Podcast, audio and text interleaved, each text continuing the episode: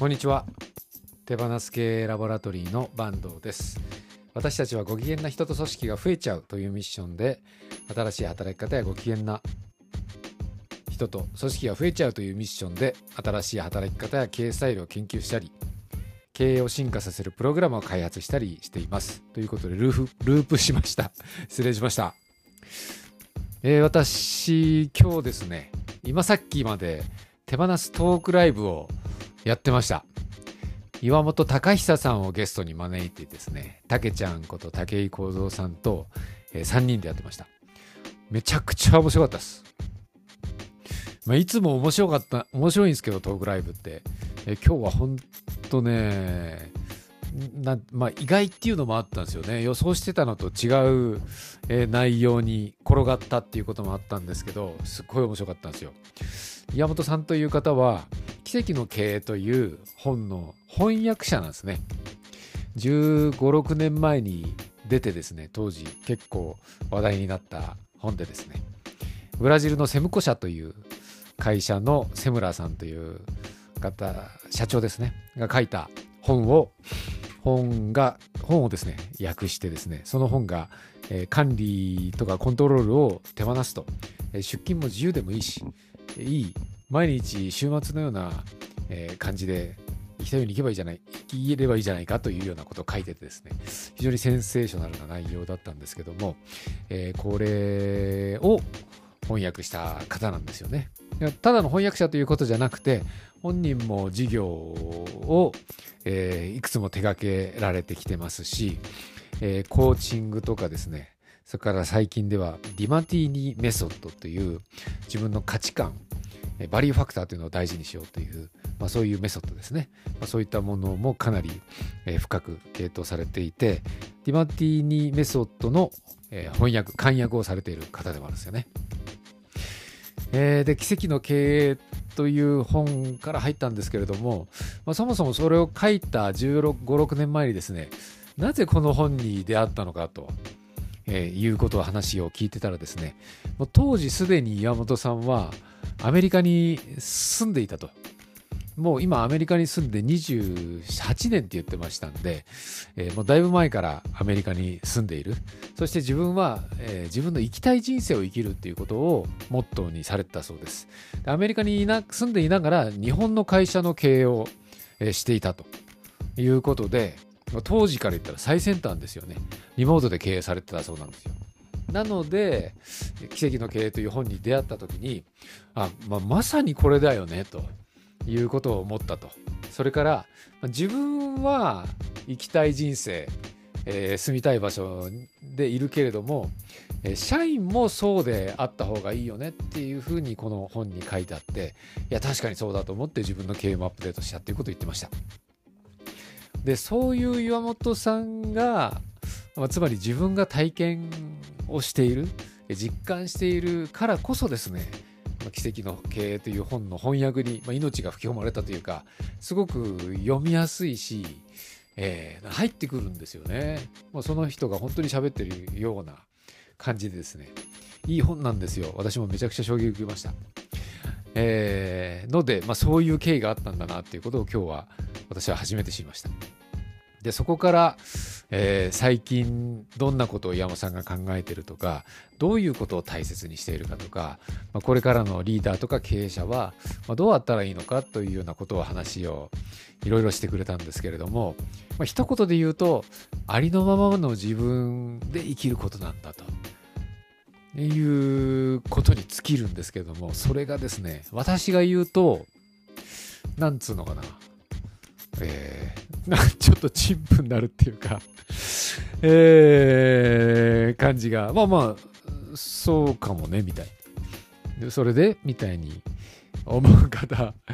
多いかもしれないんですけどもこれをですね岩本さんが言うとですねめちゃくちゃ響くんですよ。でそこはですねそれは岩本さんにはですねまあなんか愛が宿ってるというかもうどこからその話が出てるかっていうと、まあ、知識とかですね経験とかメソッドとか理屈とかじゃなくてですね岩本さん自身のありのままの、えー、姿からそして岩本さん自身の愛からその言葉が発せられてるっていうことが伝わってくるんですよ。まあ、ありのままのありのままの自分になるっていうことは、愛が発動してるんだと、えいうようなことを言われていてですねそれは、まあ、私も今手放す経営というものを、えやっている中でですね少しずつ実感してることなんですねだからすごく伝わってきたし一緒にいたたけちゃんはねずっともう「ほわ!」みたいな「そうだよね」みたいな「やべえ」みたいなずっとそういう顔をしてました。えー、ということで、まあ、そういった一言で言ってしまうとそういうことなんですけどもそれをいろいろな角度で、えー、自分の意見、まあ、経験からもそうですし私たちの投げかけとかやり取りを通じてもそうですし、えー、すごくですね、まあ、染み入るような、えー、かつ刺激的な時間になりました。岩本さんは今はテキサスに住んでるということで、えー、今日は夜の9時日本時間では夜の9時からスタートしたんですけど向こうは朝の7時でですね6時半過ぎから早くからズームにも入ってもらって事前の打ち合わせをしたりとかですねしてやってくれたんですけども本当に何て言うのかなあの多分めちゃくちゃ頭もいい、すごく勉強されてる方だと思うんですけど、えー、なんつうのかな非常に物腰も柔らかいしそれから優しい語り口でめちゃくちゃ誰もが好きになるんですかね そういうような方でしたね。ということで、えー、たけちゃんはこれは神回だねっていうふうに言ってたんですけども、えー、私もそういうふうに思ってますし今日もし、見てないという方はですねアーカイブを来週か遅くても再来週にはアップするんでそれをぜひ見てもらいたいなと思います。で奇跡の経営という本はもちろんなんですけれどもディマティーニメソッドっていうディマティーニさんの最高の自分が見つかる授業っていうのも面白かったので興味があったら、え見てみてください。それから、まあ、今日の話を聞いてですねやっぱり私たちがやってることは間違ってないなということを私自身は実感しました。えー、ありのままの自分で生きるっていうことは同時に、えーまあ、社員、まあ、会社のメンバー、えー、がありのままでできるだけそれぞれがいられるようにしていくような組織づくりが大事だと。そのために相手を知らなければいけないと。好奇心を持って、えー、相手を知り、まあ、自分も分かってもらい。で、自分がどうありたいのかっていうことを常に尊重していく。自分自身のことも尊重していくっていうことはですね、えー、まさに私たちがディクスを通じてやりたいご機嫌な組織づくりっていうこととシンクロしてたんでですね。えー、で、まあ、これやっぱこれなんだなっていうことに思いを新たにしました。でありのままの自分でいる時がですね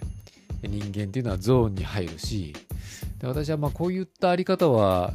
日本人にも向いてると思うしですね。相手の、えー、気持ちがわかる、まあ、空気が読める、